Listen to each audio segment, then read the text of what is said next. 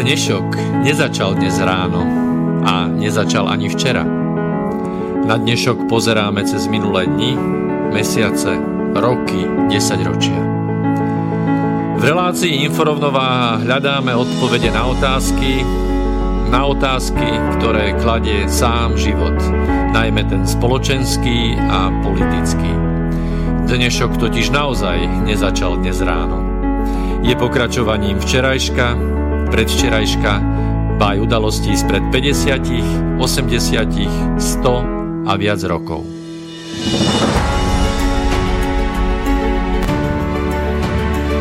Rovnováhu potrebujeme vždy, všetci a všade. Je preto veľmi podstatné, či sa k nej blížime, alebo sa od nej vzdialujeme. Všetko totiž súvisí so všetkým. Počúvate reláciu Inforovnováha.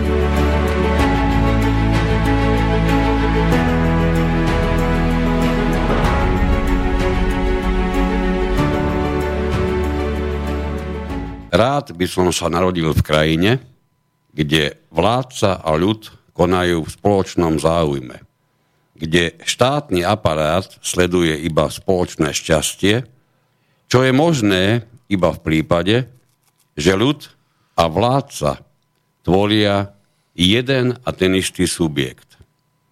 Z uvedeného vyplýva, že by som sa chcel narodiť za rozumnej a umiernenej demokratickej vlády. Slovami Žána Žaka Rusova z knihy o pôvode a príčinách nerovnosti medzi ľuďmi sme si dovolili, vážení poslucháči, začať 22. pokračovanie inforovnováhy, ktorej sa chceme zamýšľať nie ako sme pôvodne mysleli o demokracii, pretože sme uznali, že by to bolo na asi 10, možno 15 pokračovaní. Chceme sa zamerať iba na anomálie tej demokracie, ktorá nám je v každom momente našej existencie podsúvaná, vysvetľovaná, odporúčaná, v každom prípade ako najlepší nápad pravdepodobne hneď po tom, čo sa vynašlo koleso v dejinách našej civilizácie. Takže, vítajte, pohodlne sa posadte, na úvod vám neručený, neručené počúvanie praje kolega Peter Luknar. A môj kolega Miroslav Kantner.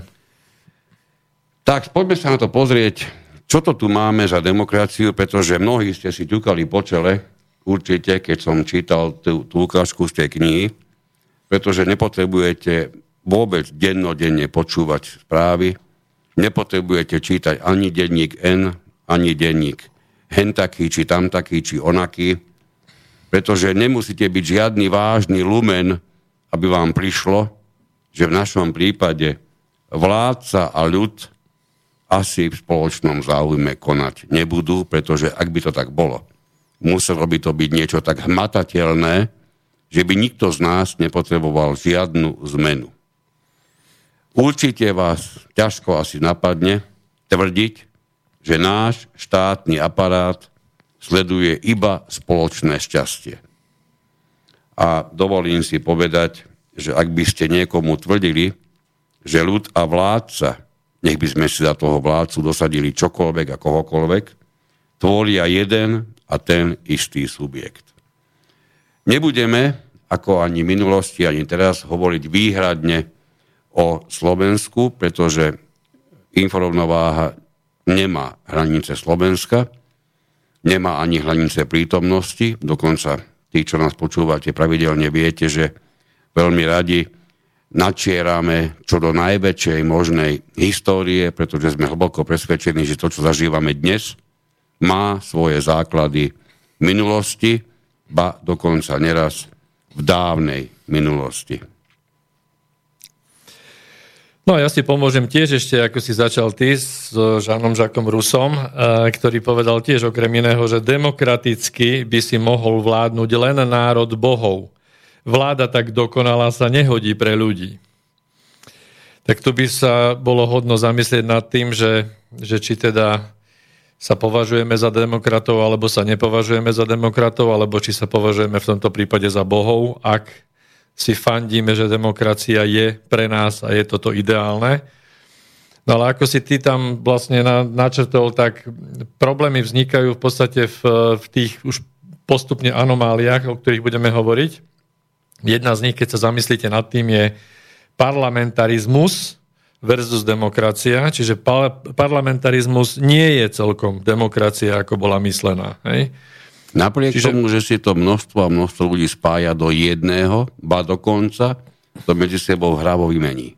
Tak, lebo keď sme prebiehali trošku štúdiom toho, že aké, aké typy demokracií sú naprieč celou touto zemou, tak prídeme k tomu, že, že jednak sa volajú inak a sú tam také nuancy, že vlastne každá krajina má svoje odlišnosti a všade je to niečo iné a veľmi ťažko pritom dochádzam k tomu názoru, že by sa to dalo nazvať jednotne, že toto je demokracia, pretože máme rôzne inštitúcie, nechceme ísť do, do hĺbky teda v tejto oblasti, ale máme parlamentnú, máme prezidentskú, máme niečo medzi tým, máme konštitučné monarchie, potom máme rôzne hybridné systémy, hej, čiže to je, to je čo sa týka teórie teraz o, o, o parlamentarizme a o demokratických režimoch. Nebudeš mi veriť, máme v tak významnej krajine, ako je napríklad Slovinsko, konštitučnú demokraciu. No to ani nemám kam zaradiť. To je taký istý, e, to je taký istý stav ako napríklad v Juhoafrickej republike. Napríklad. To sú také pekné anomálne porovnania. A máme samozrejme konštitučné monarchie, máme monarchie, máme cárov, cisárov. Prezidentské republiky. Napríklad. No ale poďme k tomu parlamentarizmu a že parlamentarizmus nie je celkom demokraciou, pretože tu ide o to, že skutočná demokracia e, by mal byť systém, ktorý v najväčšej možnej miere, ako si povedal, má hájiť záujmy všetkých občanov danej krajiny. V tomto prípade by sme skôr mali povedať, keďže demokracia a demokratické inštitúcie prislúchajú štátu, tak nemali by sme byť krajinkári, ale teda sa baviť o štáte. Tak. A, v každom prípade ste si určite všimli, že ten systém parlamentný a systém parlamentných strán vytvára vlastne to, že my každý, každé 4 roky, alebo podľa toho, v ktorej krajine ako, odovzdáme stranám, ktoré nás presvedčili o tom, že sú jedinou e, alternatívou a sú najlepšie pre nás a všetko len v prospech nás e, budú v ďalších 4 rokoch robiť, slúbia všetko, čo nemôžu splniť, tak my vlastne odozdáme biankošek. No a takto tá parlamentná demokracia vlastne funguje nejaké obdobie. Sekundu iba. Áno. Ak by si neodozdával Biankošek, aký iný by si mohol odovzdať?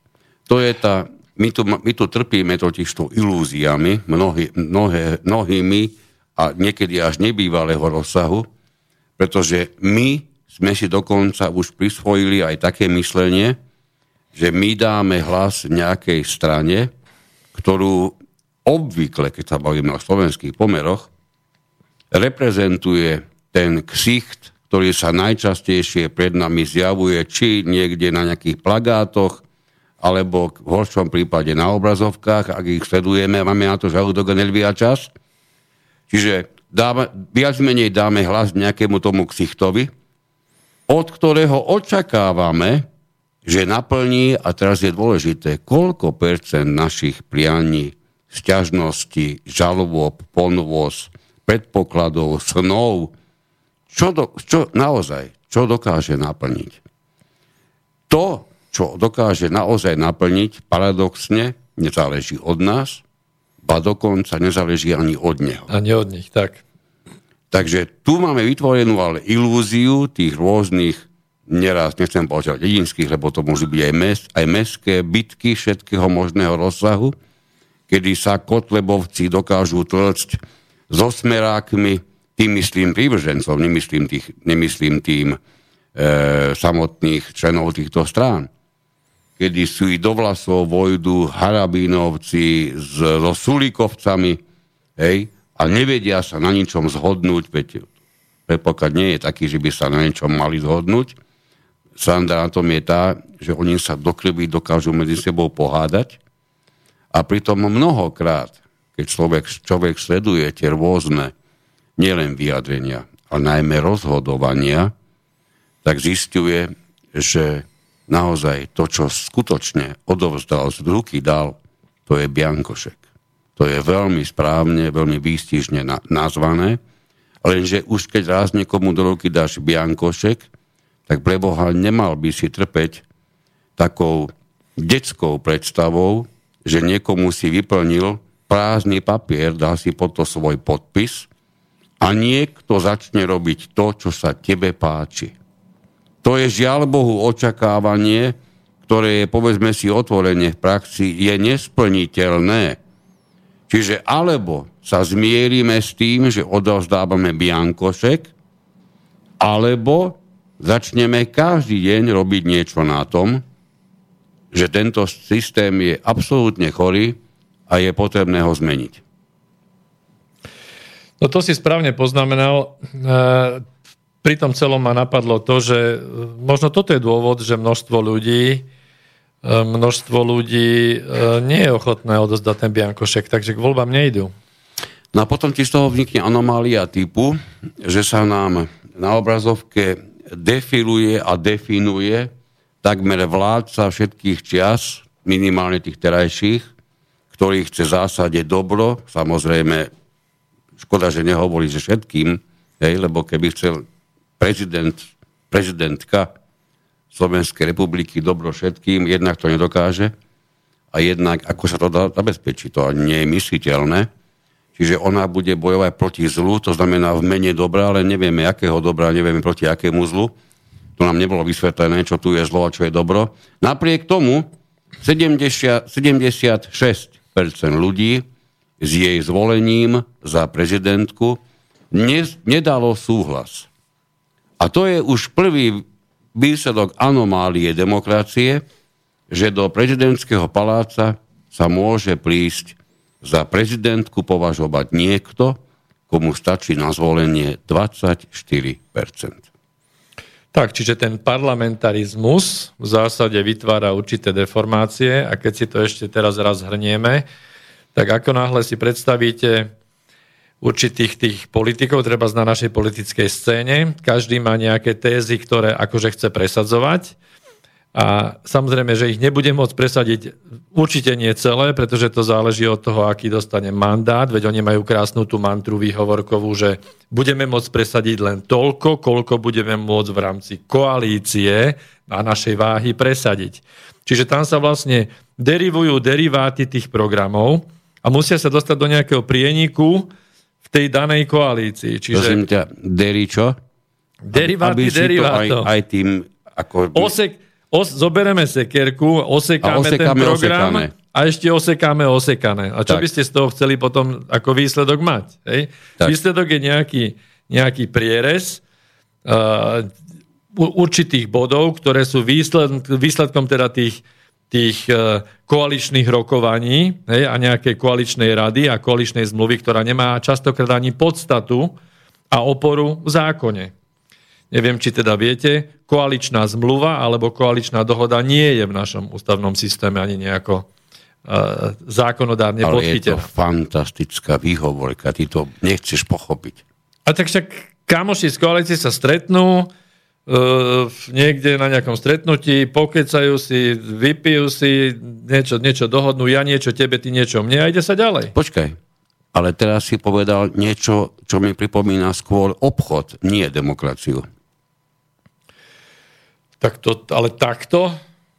Takto si to až myslel? No, keď sa máme stretnúť pri stole a bez ohľadu na to, či si pri tom vypijeme, či, či nevypijeme a dohodneme sa na princípe ja niečo tebe a ty niečo mne, a to je pre, mňa, to je pre, mňa to plní, pre mňa to plní parametre obchodu, nie demokracie a už vôbec nie zodpovednej demokracie.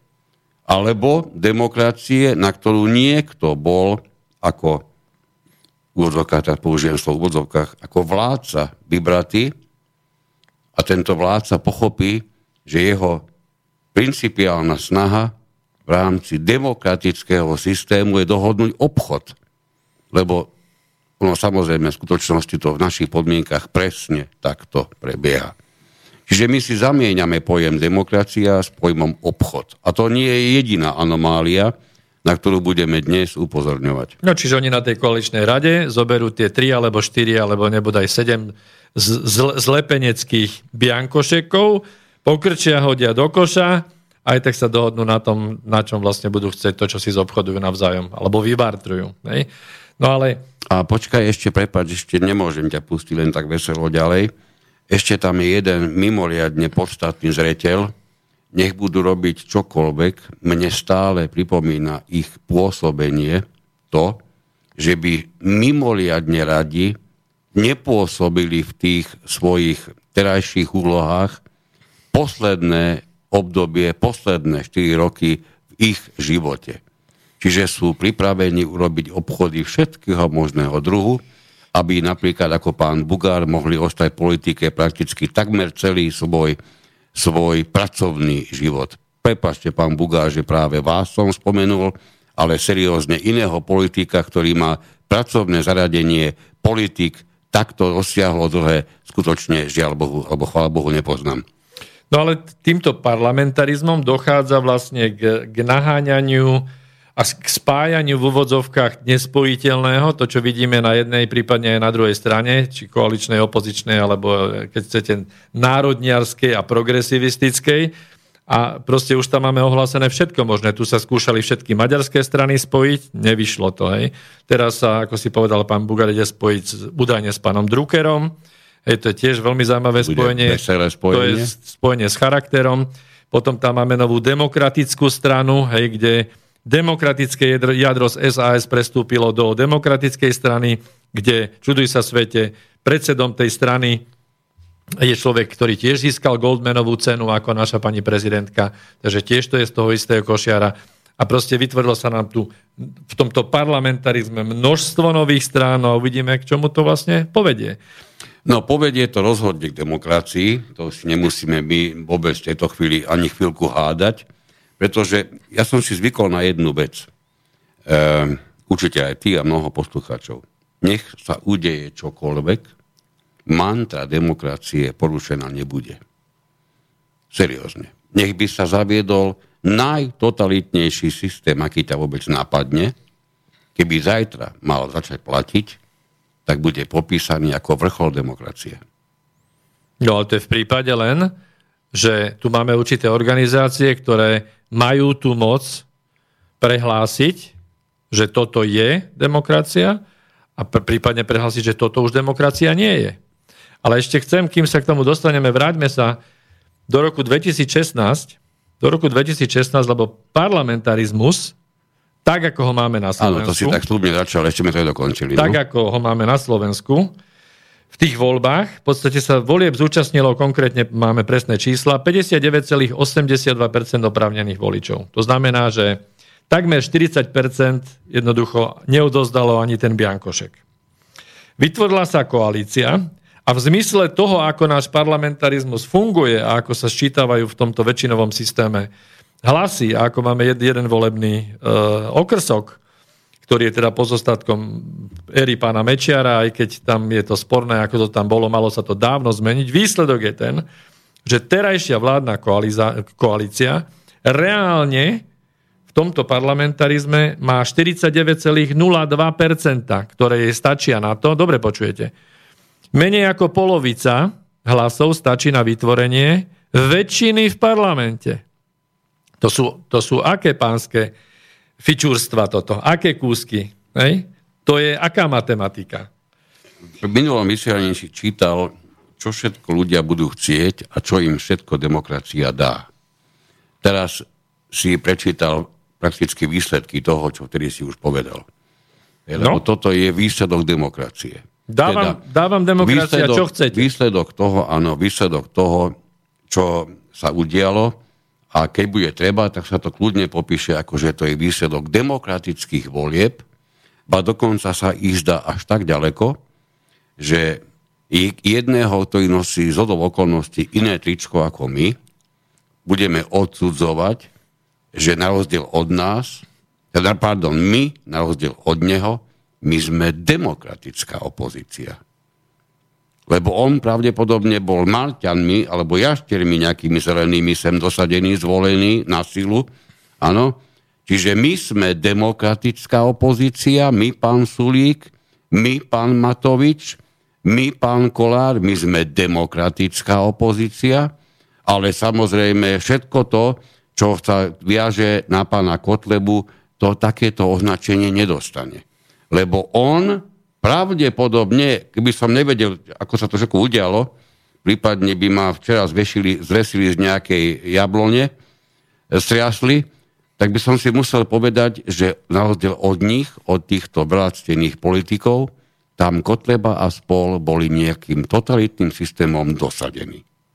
No ale moment, stalo sa niečo závažné, nie, nie tento víkend, ale ten predošlý kedy kto iný ako pán Matovič prišiel do, do štúdia TA3 e, diskutovať s pánom Kotlebom a vlastne v priamom prenose ho legitimizoval. Prosím ťa, skúsme sa mi vrátiť k dôležitému poslaniu tejto relácie. Prepokladám, že táto relácia by nemala byť o komediantoch. Dobre, čiže vrátime sa k tomu, že, že či demokracia funguje. No to sme sa zhodli, že určite áno. Demokracia funguje. Ide o to, že čo to je demokracia a čo to je funguje. A, a, a ešte ide o to, že pre koho funguje. To je najzasadnejšia otázka. No. Pretože jedna vec hovorí o tom, nie vec. To je dávno zistené. Psychológia a psychika je stále iba tá jedna, tá istá. Môžete si myslieť dokoľvek a čo chcete myslieť. Že ako náhle ľudia pochopia, že sa majú dobre, ak to zoberú tak, že sa majú dobre, prípadne ak im to bude šťastne vnútené, tak sa prestanú zaujímať o to, v čom, v akom zriadení vlastne žijú. Ak sa pýtate, alebo ak si myslíte, že niečo podobné je absolútne nemožné, tak sa skúste pozrieť na našich nemeckých spolubratov v Únii. Tí žili aký svet posledných 40, posledných 50 rokov? A do akej miery sa oni mali, skutočne museli starať o to, či sú tam praví, laví, hnedí, zelení, modrí, brontofialovi. Oni sa mali tak fantasticky, že im to mohlo byť jedno. Výsledky toho, ako im to bolo jedno, vidíme dnes. Bývalá Nemecká spolková republika sa postupne mení na Nemeckú arabskú republiku, a všetko vyzerá, aspoň nasvedčuje dnešok tomu, že je to neudržateľný alebo nezastaviteľný stav. Čiže to sa stalo za aktuálnej, aktuálneho nezáujmu drvivej väčšiny nemeckých občanov a voličov, ktorí pravdepodobne mali iné problémy, ako starať sa o nejakú demokraciu, lebo asi sa veľmi rýchlo zhodneme, že naviesť milión Afričanov, Azíčanov pod pláštikom akékoľvek príčiny sa nedá za použitia demokracie. No dá, s tým Biankošekom, ako vidíš, tak no, to nie je problém, tak. ide to. A tu sa dostávame, keď sme predtým sa bavili vlastne v tej politologickej rovine o parlamentarizme a týchto anomáliách, tak toto sa týka také anomálie, ktorá je dosť zásadná, pretože islamizáciou nejakej demokratickej krajiny e, vytvoríme, prosím vás pekne, aký hybrid? To bude, to bude čo? A kto ešte ďalej? To bude nový typ demokracie, ktorú ešte zatiaľ nepoznáš, lebo sa ešte nikde neuvádza. Ona už má svoje pomerne jasné výsledky napríklad na britských ostrovoch, hej, kde sa kľudne môžeme začať baviť o islamskej demokracii. No ale výsledky sú jednoznačné, že v prvej fáze sa tieto islamské skupiny mierne prispôsobia demokracii a, a začnú akceptovať parlamentarizmus. Oni, do tej oni miery... dosiahnu demokraciou to, čo by veľkými ťažkosťami dosiahli akoukoľvek násilnou metodou. Metodou, presne tak. To znamená, že demokratizáciou a demokratickým procesom a parlamentarizmom kšári. No, pochopiteľne. Čiže keď získame väčšinu na základe parlamentarizmu, potom si vyhlásime... A my získame, a my získame pretože na to máme všetko. Všetko sa tomu e, prispôsobuje už aj tie meštety nám stávajú, tak kde by nám bolo lepšie žiť? No. Tak. Tak ideme ďalej. No, samozrejme, že na to, aby demokracia mohla fungovať a aby tie biankošeky fungovali, tak e, treba e, samozrejme jednak propagandu, to je také veľmi nebezpečné slovo, lebo propaganda dnes evokuje e, negatívne konotácie, ale nebolo to vždy tak. Ale v každom prípade aj nás o tom presviečajú, že demokracia, pokiaľ má fungovať, tak musí sa neustále upevňovať. Musíme hovoriť o tom v pozitívnom význame slova. Však vidíme množstvo toľko reklám, ktoré idú na na európske fondy, bez ktorých by sme vlastne nemali pomaly nič ani v našich obciach. No počkaj, tak zase, to je... zase nie celkom hovoríš výstižne, pretože ak by si sa sústredil na niečo vážnejšie, ako doteraz si tvrdil, tak ti z toho musí výjsť jeden takýto záver. Vďaka Pánu Bohu, že tu máme rôzne zahraničné inštitúcie, ktoré sa nám prakticky dennodenne starajú o to, že ešte stále tu máme demokraciu. No aby nás o tom aj ubezpečovali. Aby no, sme neboli na pochybách. Je úplne jedno, ako to ty pociťuješ. Je dôležité, aby si dostal informáciu, čo si o tom máš myslieť.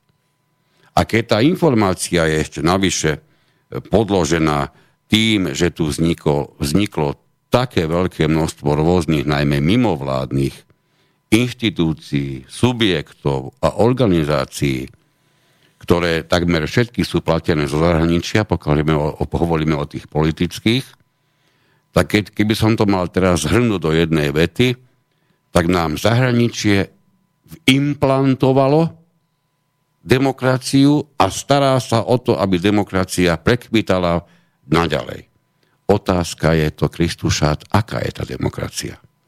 A dôležité na to všetkom je tá otázka, ktorú si postavil na začiatku, v koho prospech je tá demokracia.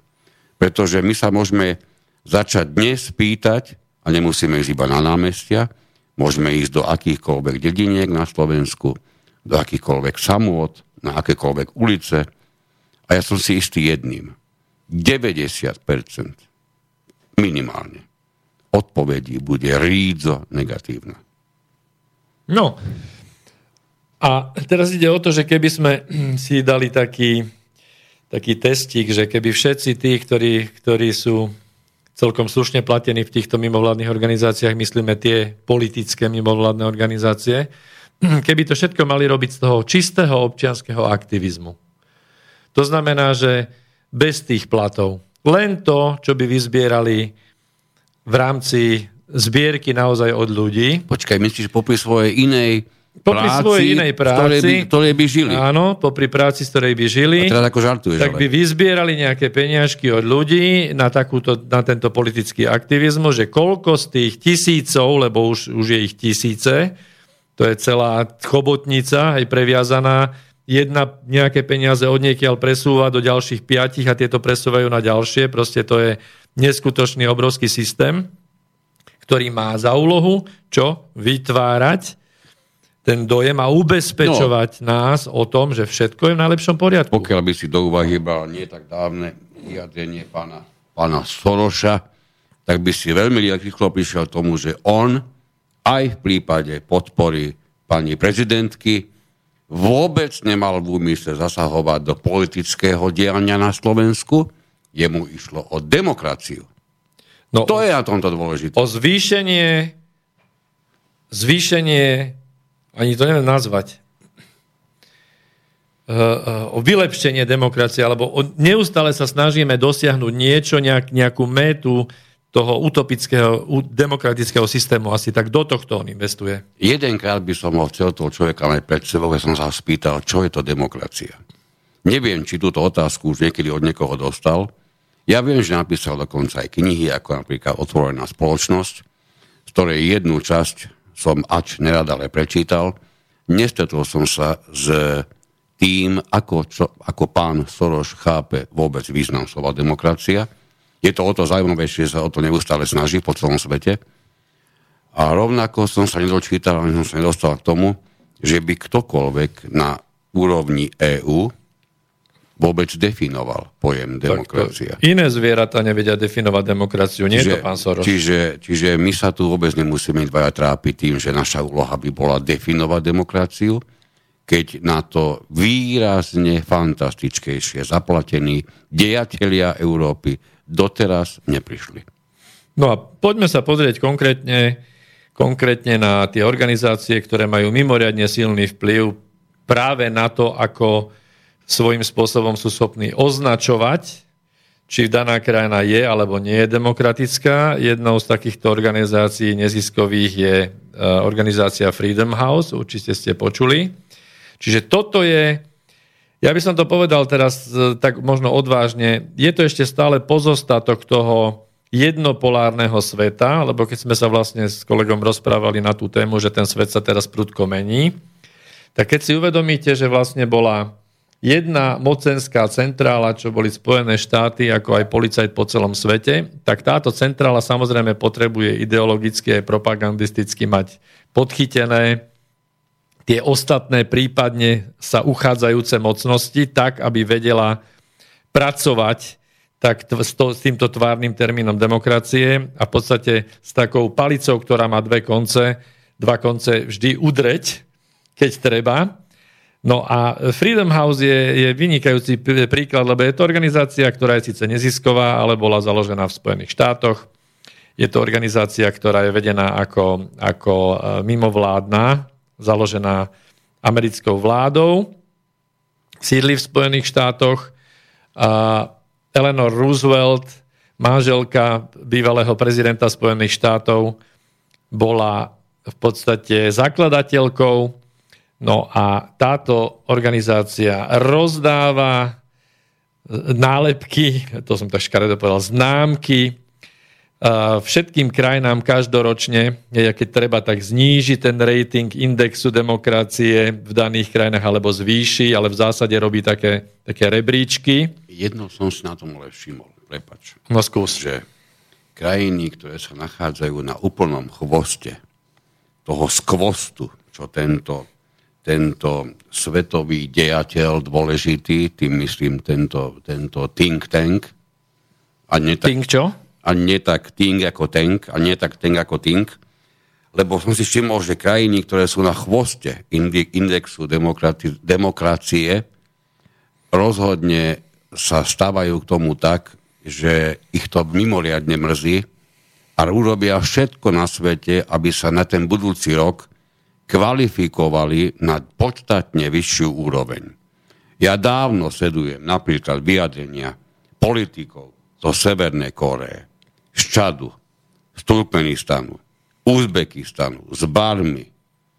Oni už celé roky nevyslovujú nič iné, len to, ako ich mrzí, že sú na chvoste indexe, indexu demokracie v tejto vznešen, tomto vznešenom think tanku.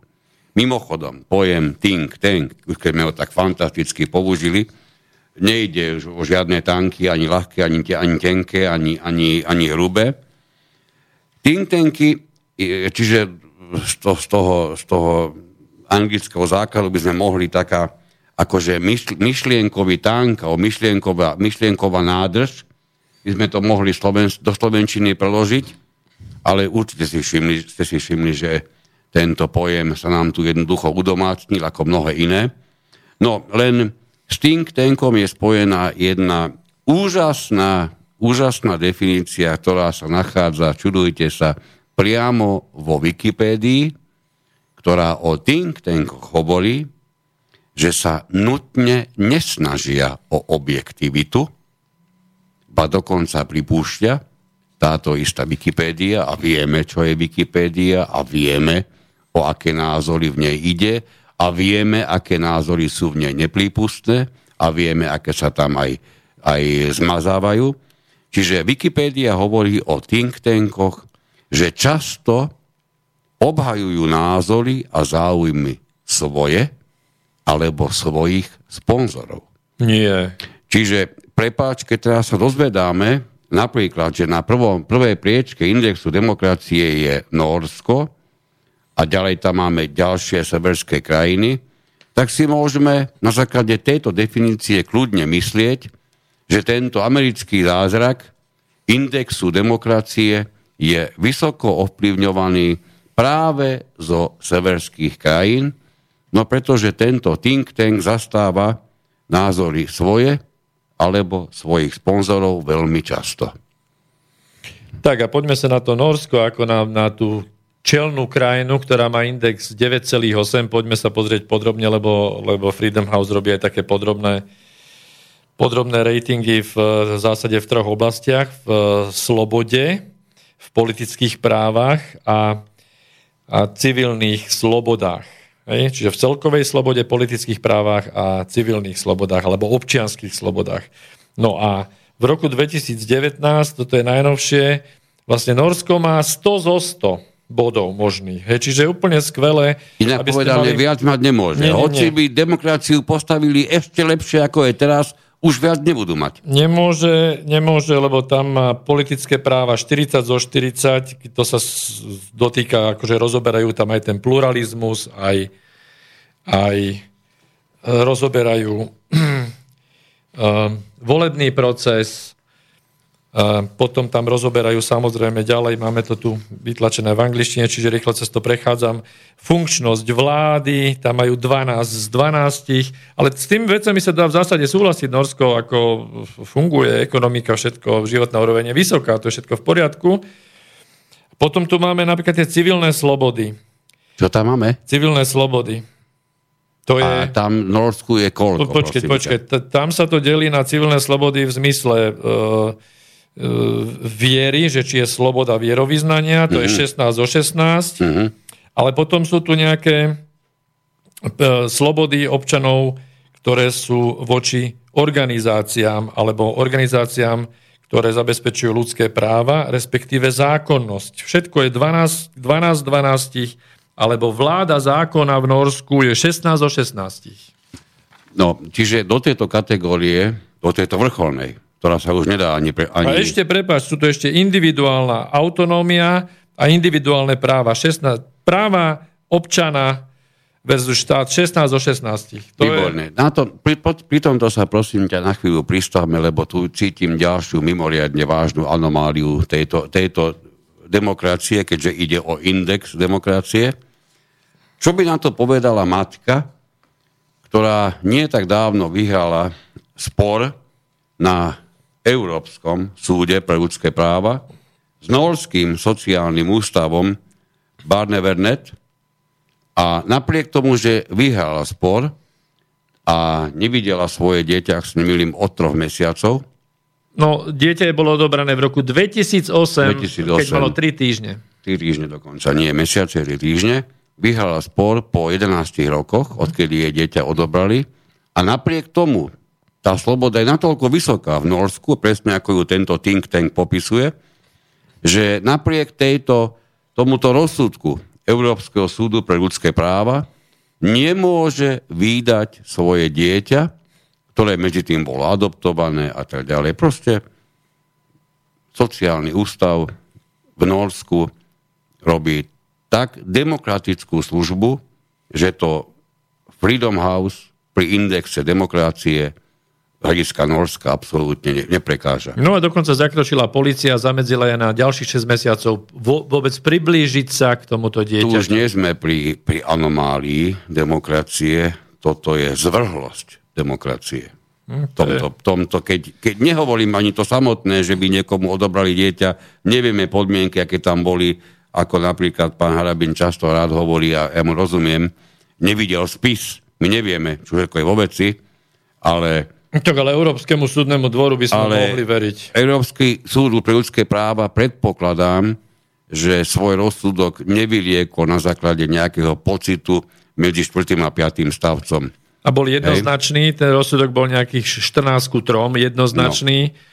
Uh, bolo preukázané, že neboli dostatočné dostatočne preukázané to, že dieťa malo byť odobraté. A napriek tomu diskusie. Norsku to neuškodilo, Vojvodí si na prvom, na prvom mieste v indexe demokracie. Dokonca zo štátnych e, úradov v Norsku sa ozývajú hlasy, proti tlači, ktorá sa snaží toto kritizovať, že, že majú snahu očierniť tento sociálny úrad v Norsku. To znamená, že štát sa stavia ešte na stranu Barneveretu. Áno, napriek tomu, že teda táto, táto matka dostala zákaz 6 mesiacov, mm. sa čo len priblížiť na miesto, alebo k miestu, kde sa ide o syna, kde sa tento syn nachádza. Naozaj to je výsledok demokracie, ťažko by som si vedel predstaviť demokratickejšiu demokraciu. Tak no ale Poďme ešte ďalej. Si, ešte, si, ešte si tu, to, to je mimoriadne zaujímavé, si pozrime ten index demokracie podľa Freedom House, vlastne na tých prvých miestach sme hovorili, že Norsko, Island, Dánsko, Švédsko. No a môžeme ísť tuto ďalej. Česko je na 16. mieste. To znamená, že my budeme na 50. No to by znamenalo, že keď Češi sú na 16, my by sme mohli byť na 17, neviem, či, či sú také nejaké významné rozdiely medzi nami a nimi, ale my sme, čuduj sa svete, 38. Ja som to tušil, že budeme, budú veľmi významné rozdiely. V tesnom závese za Izraelom. My. Je Slovenská republika. Áno, 37 Ja Izrael, myslel, že Izrael 38 je Slovenská väčšia demokracia. Ale ako tak vidím do toho, čo tu máš pred sebou, tak my sme, čuduj sa svete, teraz, teraz prosím vás, mi slúbte, že dobre sedíte, index demokracie na Slovensku je nižší, ako je index demokracie v Botsvane. Áno, presne tak. Tá je 35. A napríklad aj v Juhoafrickej republike, aj Kapverdy sú 27. Áno, napríklad. niečo mi prúdko nahovára, že tomuto indexu a celému tomuto veľdielu treba mimoriadne veriť. Absolútne sa na to je potrebné spolahnuť, lebo sotva by sme si vedeli predstaviť niečo jednoznačnejšie, ako je práve toto, ktoré prešlo tak dôkladným skúmaním realít, ako je to v tomto prípade. No a ešte musím spomenúť napríklad, e, keď si predstavíte východný Timor, ktorý je na 42. mieste, e, stále predbehol napríklad Polskú republiku. A Tri- Trinidad and Tobago prebehlo, predbehlo takisto Polskú republiku. Alebo, alebo môžeme ísť 67 Ukrajina a dostávame sa vlastne... A to je zaujímavé, že oni vlastne rozdeľujú tie krajiny na krajiny s plnou demokraciou a potom na krajiny, ktoré majú nedostatky z K demokracie. tomu Polsku, keď si to načal, no. Narýchlo. No Polsko má nedostatky. Polsko je absolútnym výsledkom práce opäť demokratov, ale tentokrát tých liberálnych. Lebo nie, nie je demokrat ako demokrat. To, To už- nie. Ani demokracia ako Nie. demokracia. Nie, nie. E, pretože Nie. ona potrebuje dostať prívlastky, aby to bolo jasnejšie. Takže liberálni demokrati urobili z demokracie čo? Ideológiu. Jednoznačne. A to kto si dovolil povedať?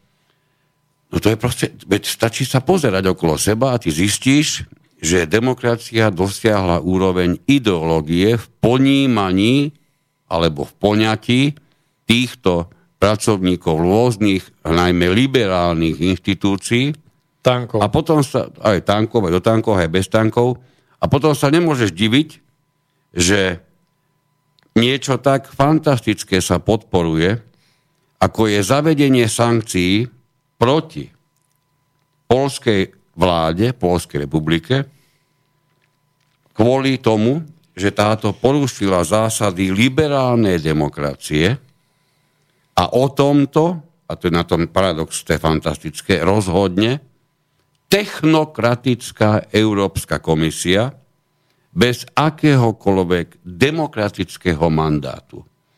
Ja poviem toto isté ešte raz. Niekto, kto sa objavil v úrade len preto, že nejaká nikým nepoznaná skupina sa tak dohodla, odsúdi polskú vládu, ktorá vznikla na základe demokratických volieb, za zavedenie, alebo lepšie povedané, za zásady, ktoré znamenali porušenie liberálnej demokracie.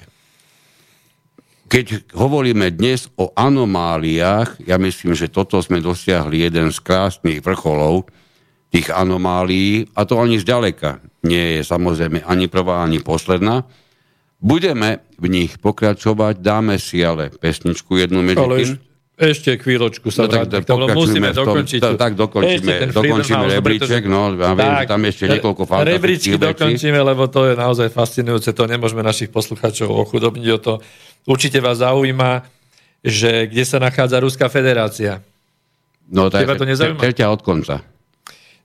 No, tak to nie je zase celkom, ale skoro je to v druhej, e, druhej v tretej tretine, tak v tretej tretine zo 155 zo 160. A ako vidím, má písané pri sebe ako kategória hybridný, hybridný režim. režim. áno, lebo mm, potom už tie demokracie ďalej s nedostatkami prechádzajú do hybridných režimov. Ináč to je zaujímavé, že čo, čo by to chcelo byť. Čiže máme ako prvé sú krajiny, vidím, plná, pln, demokracia. plná demokracia. Plná, plná, full. Plná, už plnšia byť nemôže. Plnšia nemôže, tak Norsko nás o tom presvedčilo, to je jasné. To je na plný plyn. Potom sú s nedostatkom, Čiže demokracia s nedostatkom, ano, alebo dos- nedostatkami. Nedostatkami, také ano, trošku pokrývkové. A potom, sú, potom už sú hybridný režim, to, to slovo vyvoláva samo o sebe, neviem, teda vo mne negatívnu konotáciu dnes, pretože hybridné vojny sú, to je niečo zlé, nie? No určite. Zlé? Čiže máme plnú demokraciu, demokraciu s nedostatkami, potom hybridný je hybridný, režim, len neviem, čo tam je hybridné, čo sa s čím spojilo. To neviem. No dobre, poďme ďalej. Eh, a potom máme ešte autoritárske režimy. Aha, to je úplne koniec. Čiže demokracia sa z, za, z, zlúčila s autoritárským nejakým správaním do hybridného režimu. Tak. Prosím ťa, kto je na vrchole hybridného režimu? Na vrchole hybridného režimu máme Hongkong. Vynikajúco. Dobre. No ale Hongkong, pretože samozrejme je, je kvárený Čínou. Ináč Hongkong by podľa mňa bol niekde v tej, tej prvej časti. Mm, určite. No ale keď ideme na tú Ruskú federáciu, tak sa nachádza v hybridných režimoch na 107. mieste, kde samozrejme nad, nad Ruskou federáciou, čiže le, lepšie z hľadiska demokracie sú krajiny ako Sierra Leone, Bután, Kenia, Bután, Mozambik, áno, Venezuela. Bután je, Bután je známy svojou plnou demokraciou. Venezuela je v tom rebríčku vyššie ako je, ako je Ruská federácia. Tam Tanzánia, Zambia. demokracia prám prekvítá. Bude o, nech, o chvíľku spievať aj, aj Karol Kryl. Karol, Karol Kryl. E, prekvítá určite. Bután je pre mňa takmer vzor demokracie. No, napríklad. No a potom samozrejme, že ideme v tej tabulke do tých autoritárskych režimov, kde absolútne, absolútna jednotka je Severná Korea. Čiže tá je absolútne najnižšie. Už nič nemôže byť nič. nič. Nemôže byť nižšie nič. Tam už iba uhlie, dobre. Nič. Tak. A ako tak pozerám, tak ani Spojené Arabské Emiráty na tom nie sú až tak dobre, aby, aby mohli byť považované za niečo, čo by malo byť nasledovania hodné? No nie, tak ale s tým sa nikto vlastne nejak nezaoberá. Toto je taká, také verejné tajomstvo, že k, v otázke ľudských práv v otázke ľudských práv e, e, si na tom nestoja e, veľmi dobre. Mm-hmm. Dobre. To sme rozobrali Freedom House ako jeden, jeden krásny úkaz, kde sa dokáže až demokracia dostať, teda niečo, čo je za demokraciu považované. Podobných krásnych veciach budeme určite pokračovať ďalej, aj po prestávke. Dáme si teda už slubovaného Karla Kryla, samozrejme čo iné ako demokraciu a budeme sa počuť zhruba o 3,5 minútky.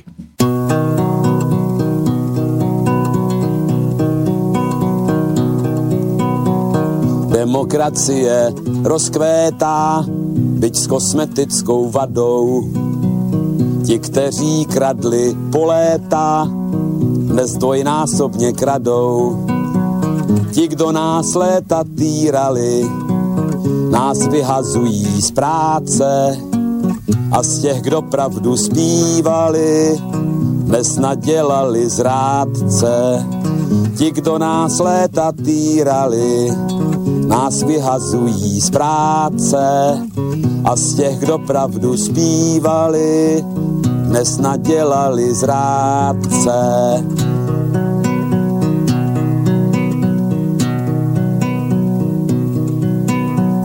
Demokracie prospívá bez nás a pragmaticky. Brbláme spolu, upívá, jak brblali jsme vždycky. Farář nám slívil nebesa a čeká na majetky. My nakrmíme Forbesa za dvě či za tři pětky. Farář nám slíbil nebesa a čeká na majetky. My nakrmíme Forbesa za dvě či za tři pětky.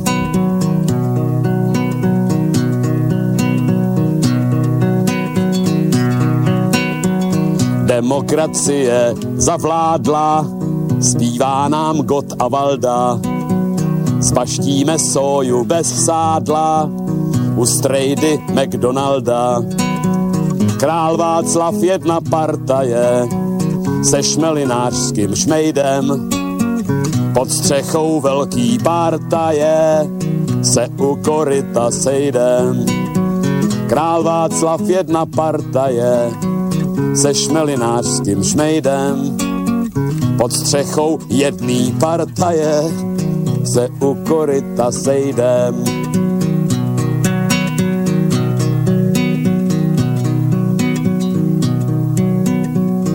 Demokracie pánuje od Aše pohumené. Samet i něhav pánuje a zuby vylomené. Dali nám nové postroje a ač nás chomout pálí, zaujímáme postoje, místo abychom stáli. Dali nám nové postroje a ač nás chomout pálí, zaujímáme postoje, místo abychom stáli.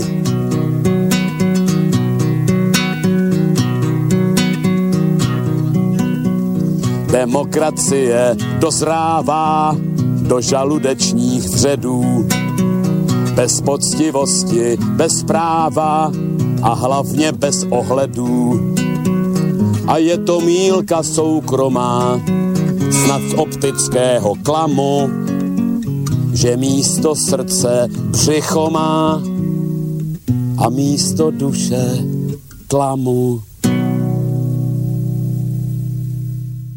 Vítajte nám do druhej časti 22. pokračovania inforovnováhy dnes na tému anomálie demokracie. Dnešná relácia nie je vysielaná naživo, pretože to momentálne možnosti žiaľ neumožnili.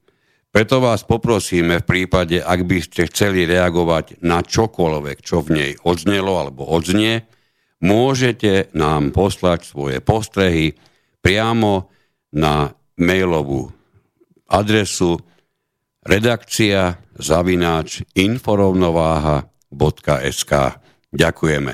Už sme teda niektoré spomenuli, niektoré trochu dlhšie, niektoré iba tak, na, iba tak ako keby v náznakoch.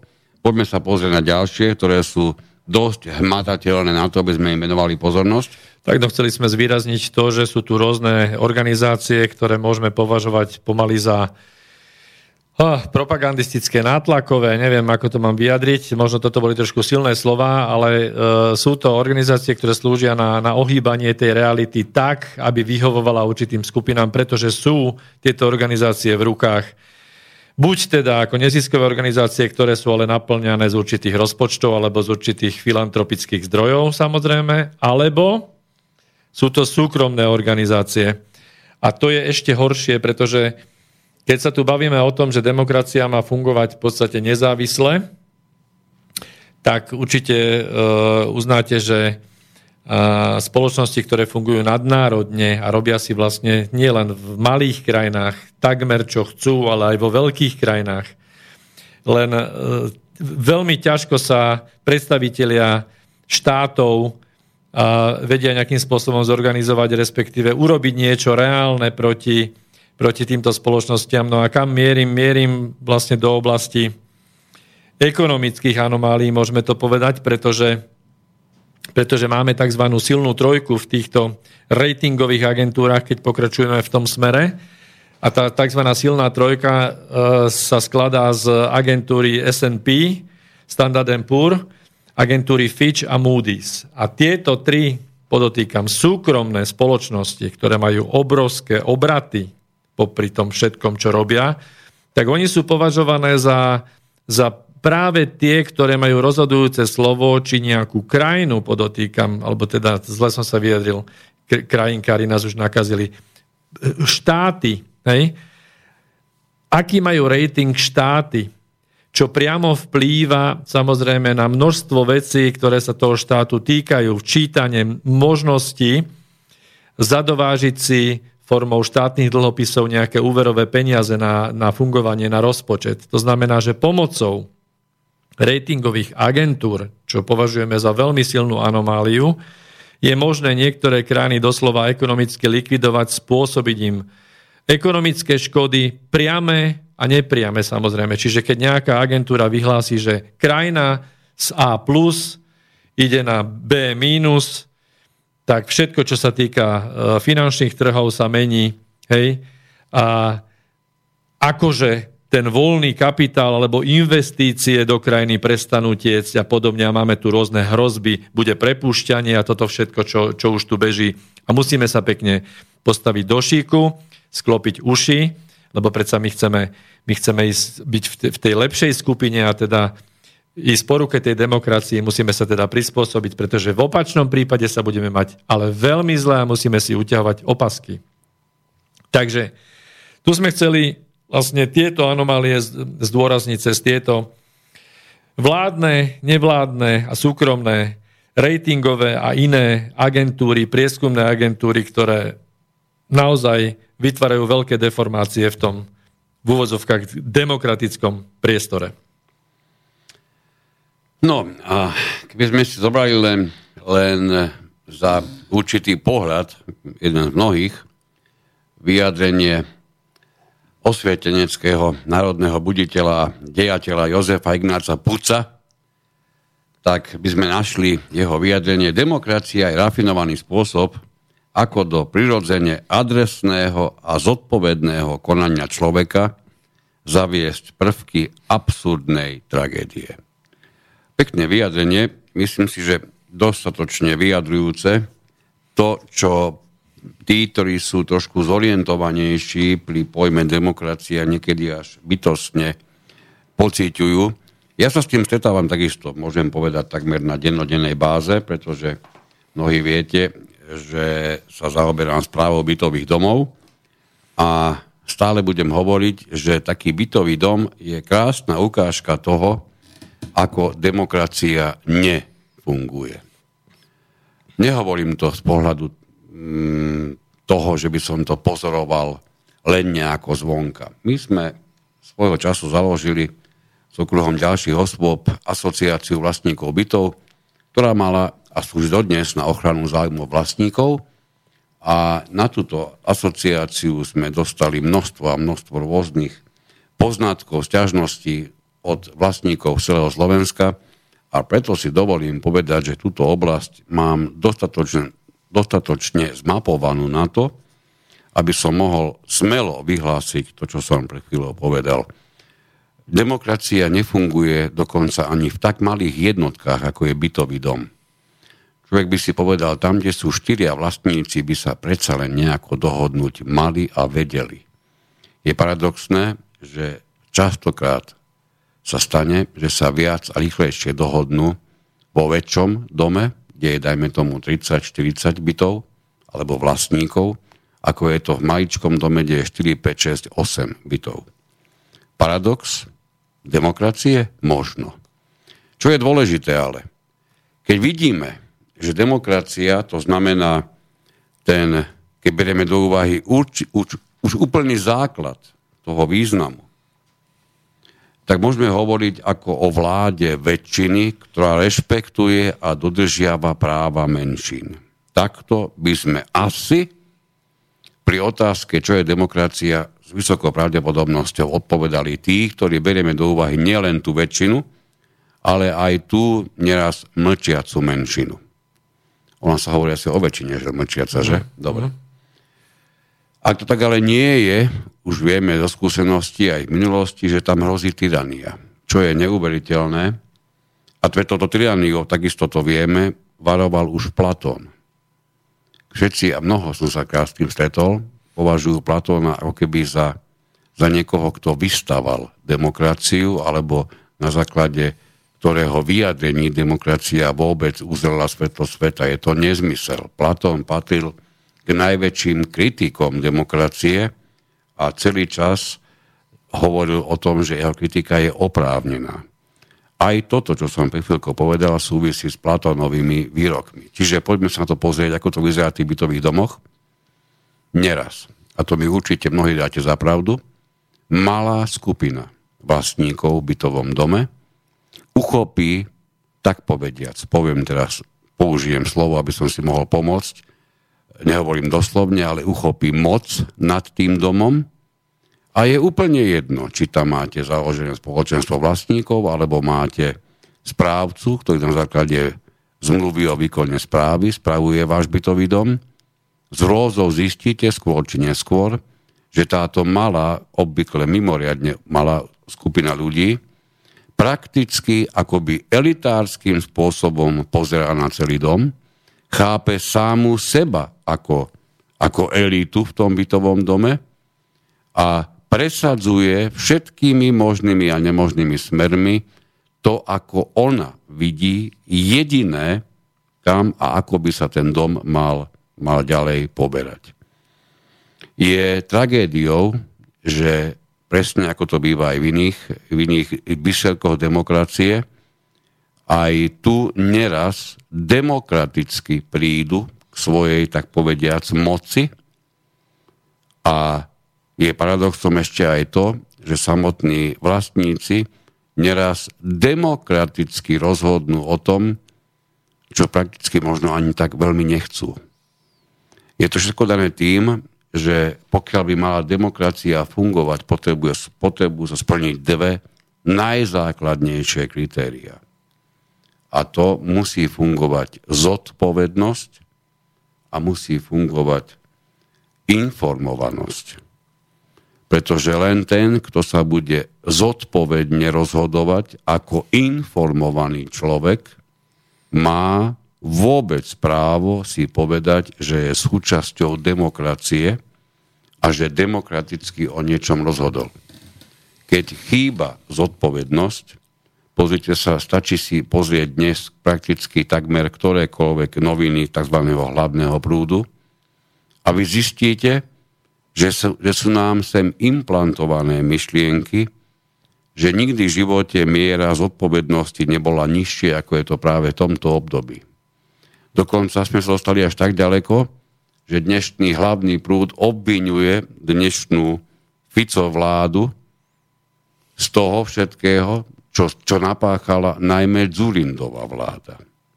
Veľmi zaujímavé spojenia, veľmi zaujímavé výsledky. Ale tu vidíte aj to, zároveň, ako aj v bytových domoch, ako je všetko mimoriadne pružné, ohybné, prispôsobiteľné, a vždy a vždy pod rúškou demokracie.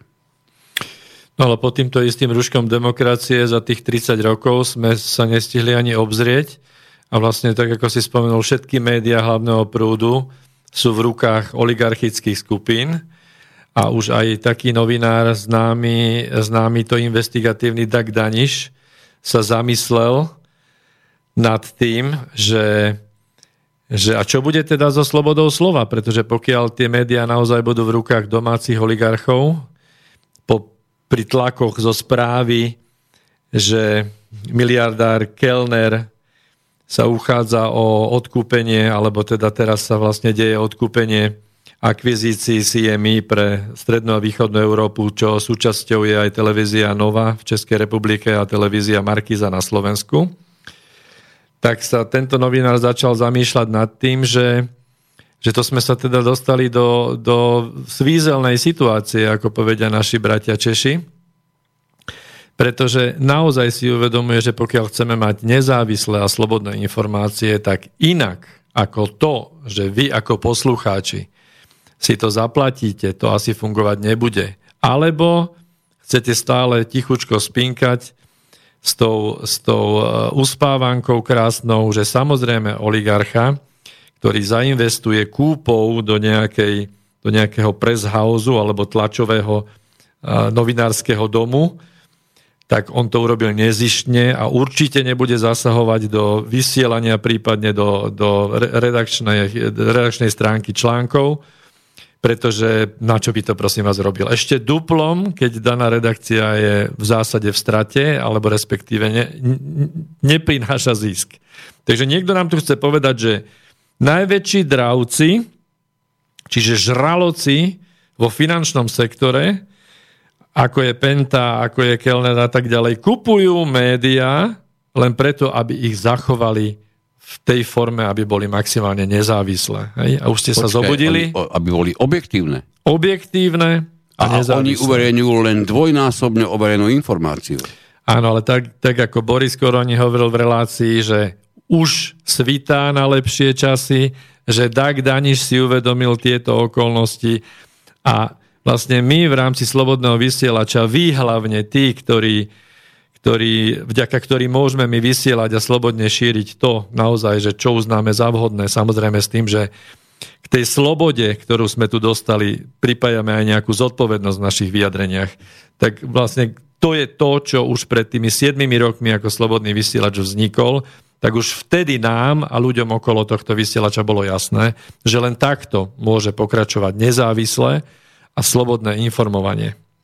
A keď sa to týka, teraz sme, sme rozbalili túto, tieto informačné anomálie alebo mediálne anomálie, tak hnedá mi nespomenúť to, že aká búrka sa tu vyvolala ohľadom toho, toho informačného moratória pred voľbami v roku 2020.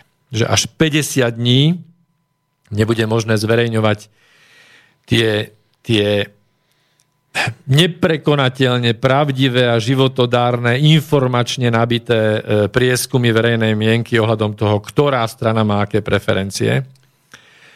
A áno, viem, že chceš k tomu niečo hneď a zaradila sa, ako aj náš premiér povedal, že sme sa zaradili, ja neviem, či Bután, alebo ktoré, ktoré africké alebo azijské e, krajiny e, majú dlhšie termíny moratórií, že teraz sme, sme išli na chvost, tak e, ja k tomu by som nejaký môj názor pridal, že v zásade všetky tieto, tieto informačné zdroje alebo tieto prieskumné agentúry, to je jedno, máme ich tu 3, 4, vznikli, vznikla nejaká ďalšia, nebudeme žiadne menovať.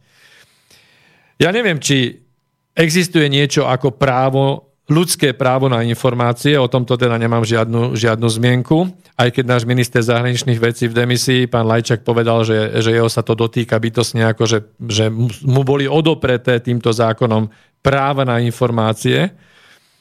Tak ja neviem, že či to znovu... Je, prepač, to je ten istý človek, ktorému je úplne ukradnuté čo, o čom odopiera nám rozhodovať na našom vlastnom území? Ten to istý, je ten istý ten, stále? Ten istý v demisii, áno, ešte stále ne, neodstúpil, ani nebol obnovený, ani nevieme, že čo bude.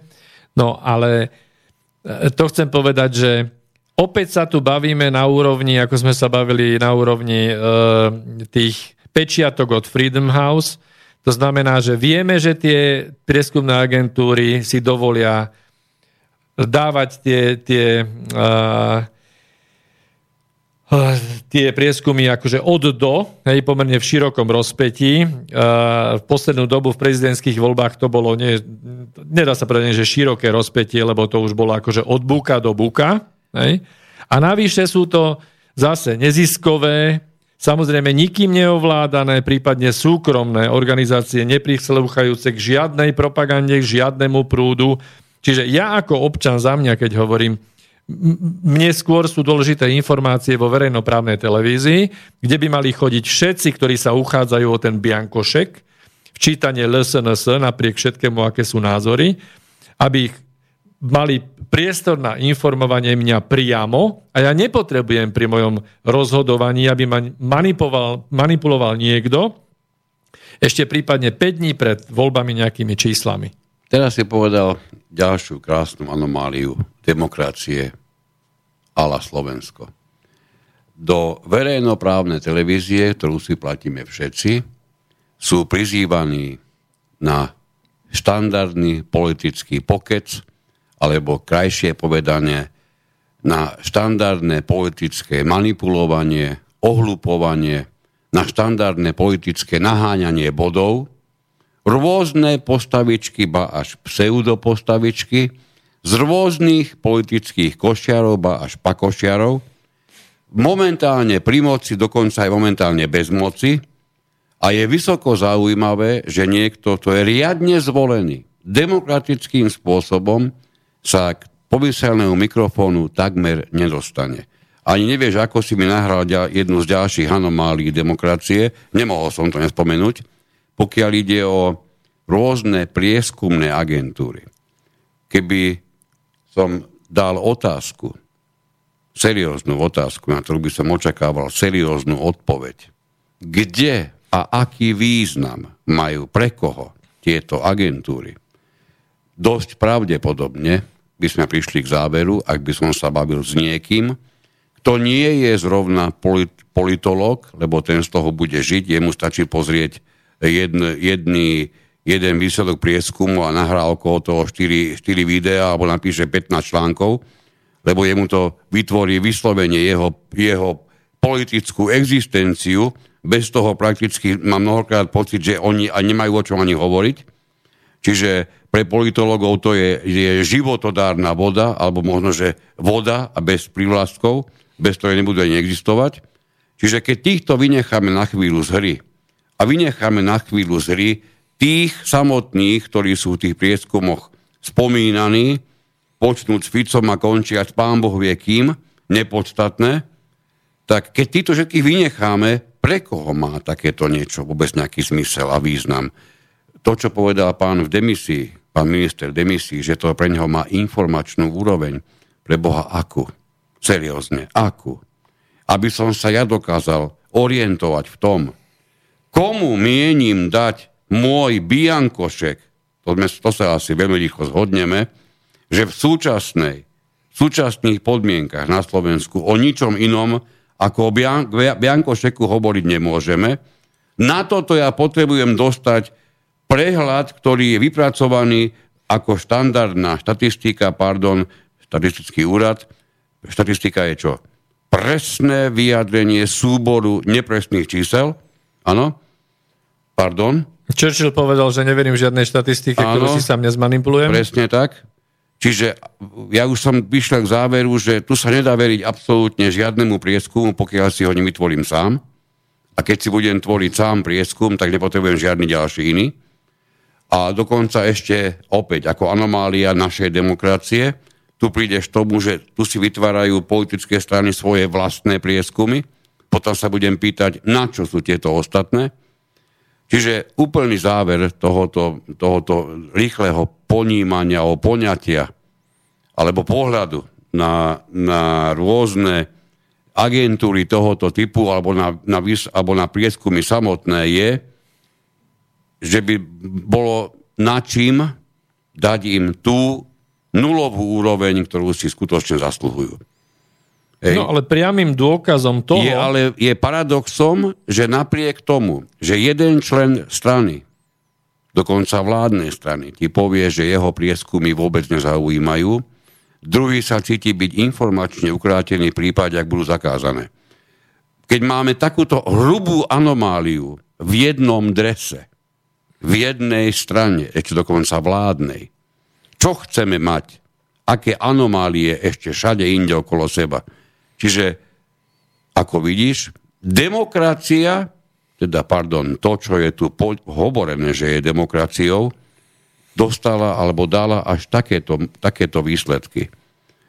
Pardon, môj názor je ten, absolútne zakázať uverejňovanie akýchkoľvek prieskumov, pretože ja, pokiaľ sa mám slobodne rozhodovať, ja nesmiem byť nikým a ničím manipulovaný, rozhodne nie tak očividne a tak okato, ako to je v prípade rôznych prieskumných agentúr.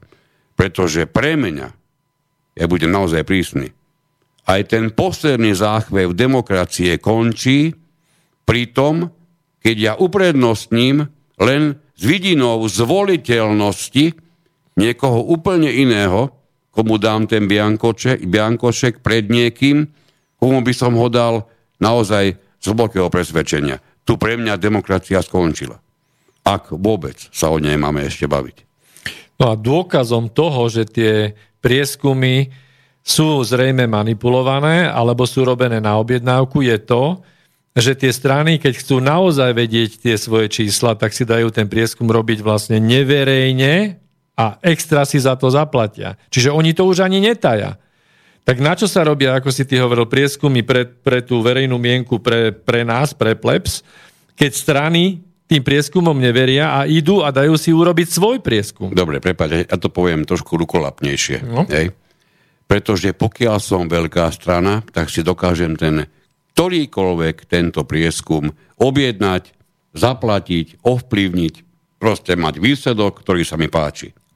Pokiaľ som malá strana, nedaj Boh začínajúca, s veľkými, pra- veľkými, veľkou pravdepodobnosťou sa k niečomu podobnému nedostanem. Čiže pokiaľ sa udrží tento, tento pakoreň v, na slovenskom politickom nebi, tak už dopredu hovorím, komu môže ako jedinému slúžiť.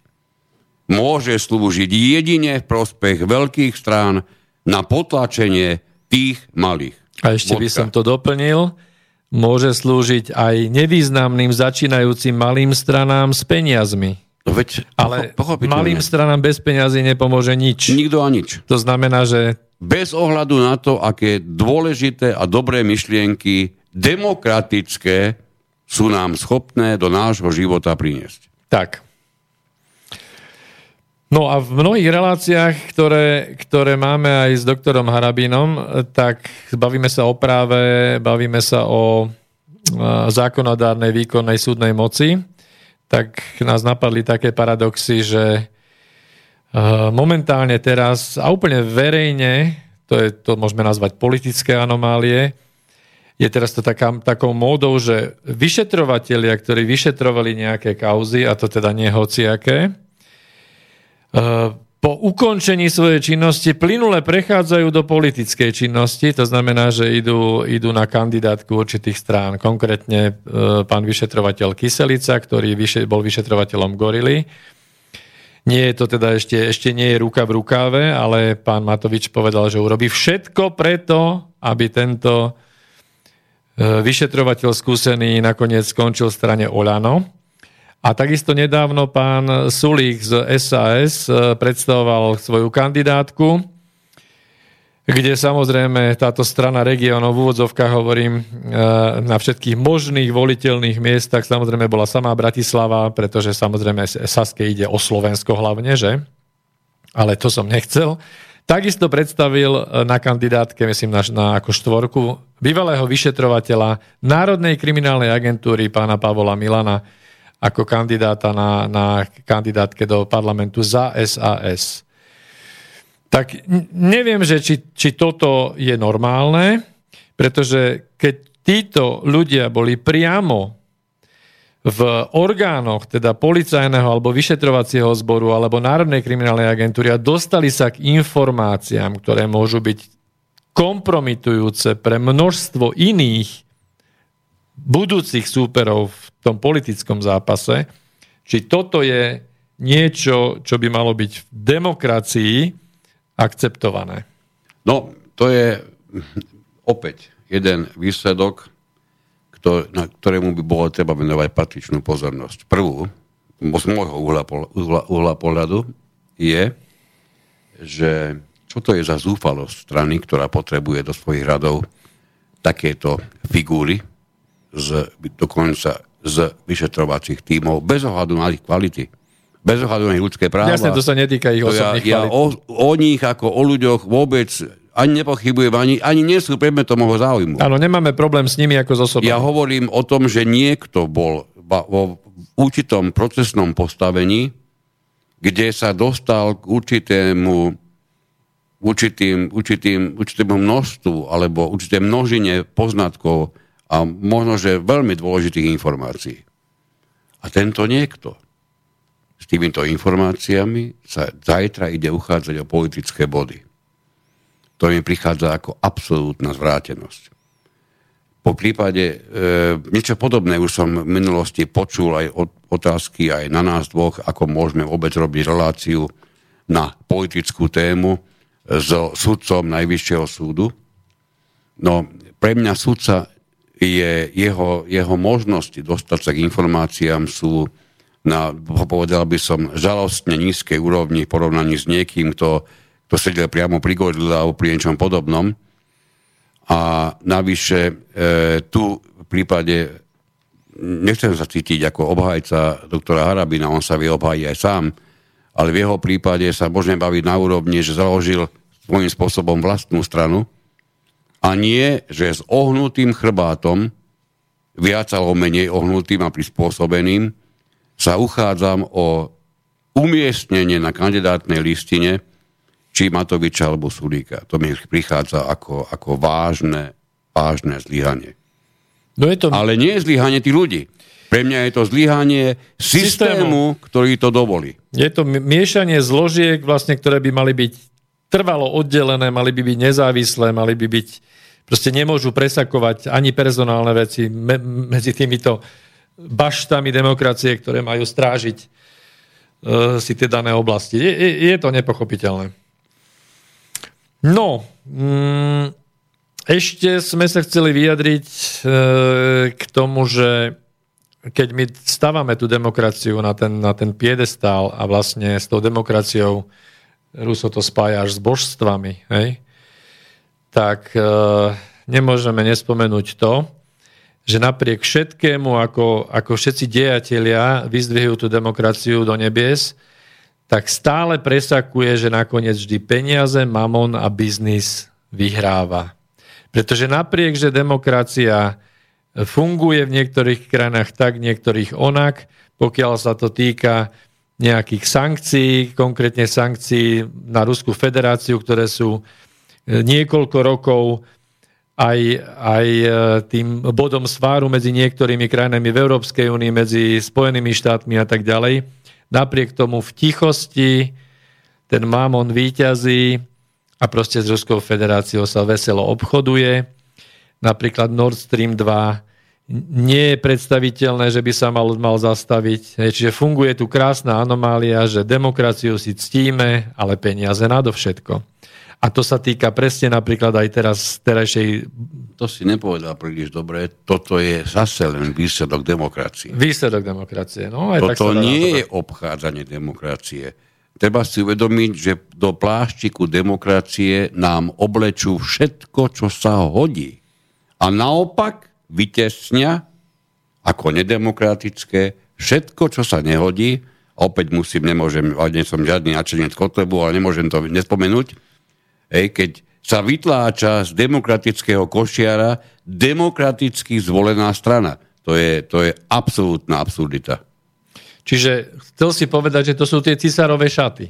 Cisárove šaty, áno, tým sa ešte určite na záver dúfam dostaneme, lebo máme pripravený taký, taký pomerne zaujímavý záver tomuto všetkému.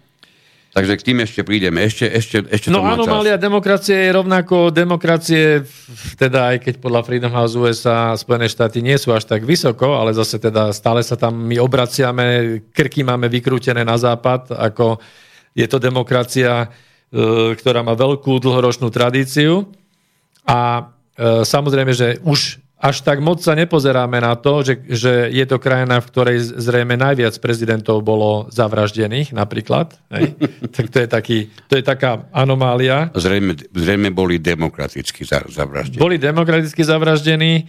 Uh, jednoducho, asi aj toto je zlučiteľné s demokraciou, neviem, ale sú tam také, také nejaké uh, tendencie, že sa poukazuje na úplne opačné veci, ako by sa malo a musím spomenúť ten, ten, ten príklad, teraz budeme, uh, my sa asi, asi by sme sa mali v nejakej relácii venovať americkému volebnému systému, si myslím, lebo ten je, ten je naozaj unikátny, má mimoriadne keby veľa anomálií, ten je, ten je fantastický, keď som sa do neho mal možnosť pozrieť hĺbšie, tak úplne človek žasne, ale to si necháme inokedy.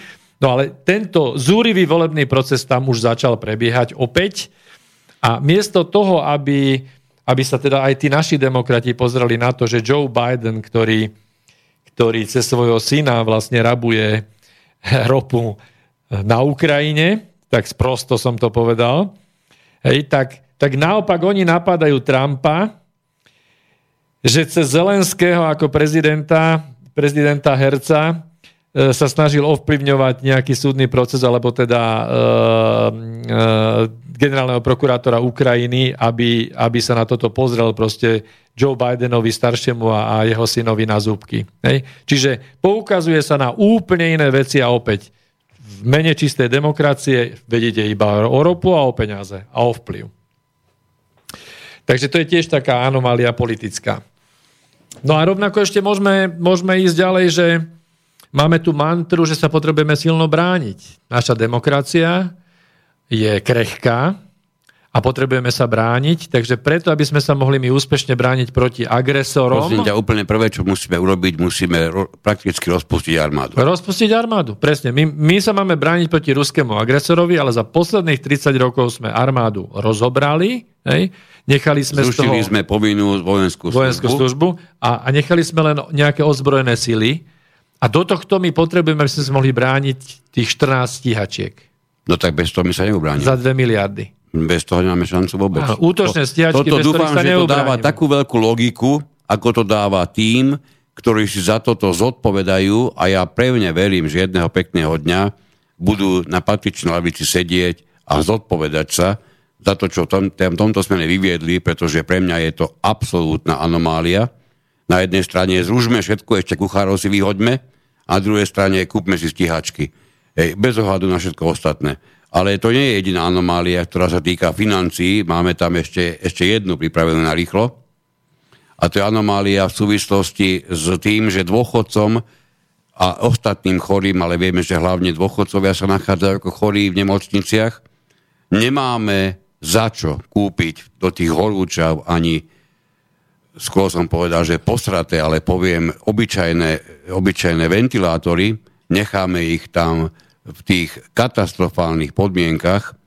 Za to ale ako vláda, ktorá sa budeme tváriť mimoriadne ľudsky, až sociálne, uzavrieme rozhodnutie, bez ktorého si ťažko viete predstaviť spokojnejšie zajtračky, pretože sme sa do, dostali až do bodu, kedy si do nemocníc budete nosiť vlastné hajzlopapiere, ak budete chcieť použiť, tak vlastné ventilátory, ak vám vôbec dajú tú elektrinu. Ale za to, ako vyváženie tohoto, vám kolega povie, čo si budete môcť kúpiť rozhodnutím vlády, s akými, s akými peniažkami v oblasti elektromobility. Tak, my sme mali takú reláciu e, minule e, ohľadom e, zeleného terorizmu, tak sme to nazvali.